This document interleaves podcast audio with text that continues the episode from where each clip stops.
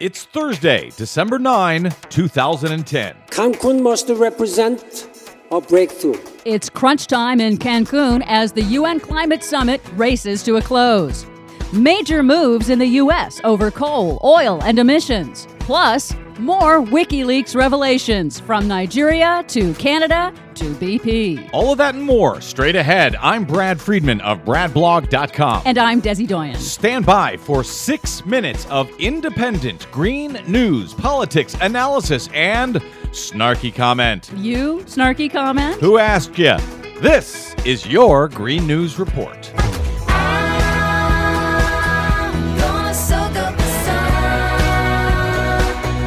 Today's Green News Report is sponsored by the Grace Institute for Democracy and Election Integrity, announcing their first ever award ceremony for election officials who have made an outstanding contribution to election integrity and transparency.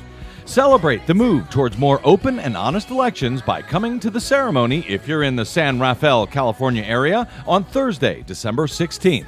To learn more or to learn how you can help bring more transparent elections to your state or county, please stop by democracyandelectionintegrity.org today. That's democracyandelectionintegrity.org. Okay, Des, there is a lot in the news this Oh. week all over the place. And so the conference in Cancun is really not getting the attention that it really deserves. That's true. There's so much going on. First, some quick headlines. The Republican co chair of the National Oil Spill Commission is calling for much tougher safety regulations on offshore drilling. The Commission's final report on the BP oil disaster in the Gulf is to be released in January. The Republican commissioner uh, Yep. recommends that? Wow. Yep. The U.S. Supreme Court has agreed to hear an appeal from a coal company that is challenging the right of states to regulate greenhouse gas emissions. So, in essence, the coal companies, after saying the feds shouldn't control them via the EPA, are now saying neither should the state. That's about it. And they want the Supreme Court to say, yes, you have impunity to do whatever you want. That's about right. Sounds good. What could possibly go wrong? Moving on to the climate summit in Cancun, We cannot let the perfect be the enemy of the good. UN Secretary General Ban Ki moon is urging delegates to find common ground in the closing days of the UN climate talks, which officially close on Friday. Nations of the world are meeting to ultimately hammer out a legally binding agreement to reduce global greenhouse gas emissions to avoid the worst effects of global warming. Very complex issues remain and generally break down along the familiar divide between rich and poor countries, rich countries who emitted the majority of emissions, and poor countries whose citizens are on the front lines of climate change. UN officials hope to avoid a repeat of last year when talks in Copenhagen failed to reach a binding agreement. UN Secretary General Moon urged negotiators to come together in the final days. We do not need final agreement on all the issues, but we do need progress on all the fronts. A major sticking point is between the U.S. and China, the world's top two emitters, over what's called MRV for monitoring, reporting, and verification, showing that benchmarks are being met to reduce emissions. And even if they come to an accord, a treaty such as this then does have to be signed by the president and ratified by the Senate, correct? That's correct. So even if they come to an agreement, we're still going to have trouble actually seeing such a treaty enforced, at least in this country.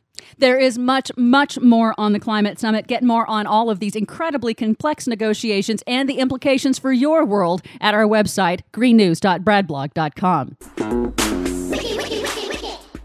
Moving on, more revelations from WikiLeaks, that treasure trove of diplomatic documents showing an international diplomacy deeply soaked in oil. The first deals with Canada, the largest supplier of oil to the U.S., and the oil sands project in Alberta, which critics call the most environmentally destructive project on Earth. The cables show U.S. diplomats' concern over the environmental impact and questioning whether Secretary of State Hillary Clinton should approve a new multi billion dollar transcontinental pipeline that's proposed to run from Canada to Texas.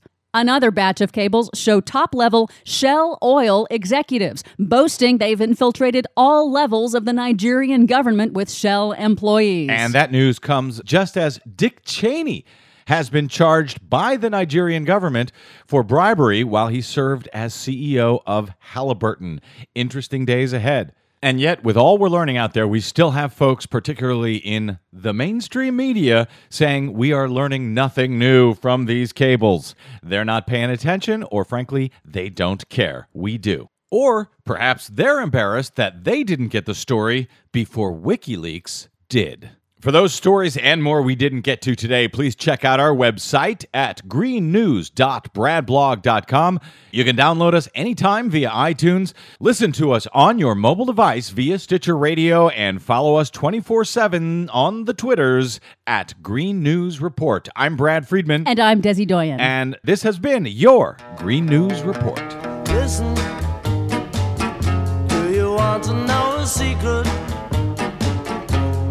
promise not to tell? Whoa, whoa, closer. Let me whisper in your ear. Say the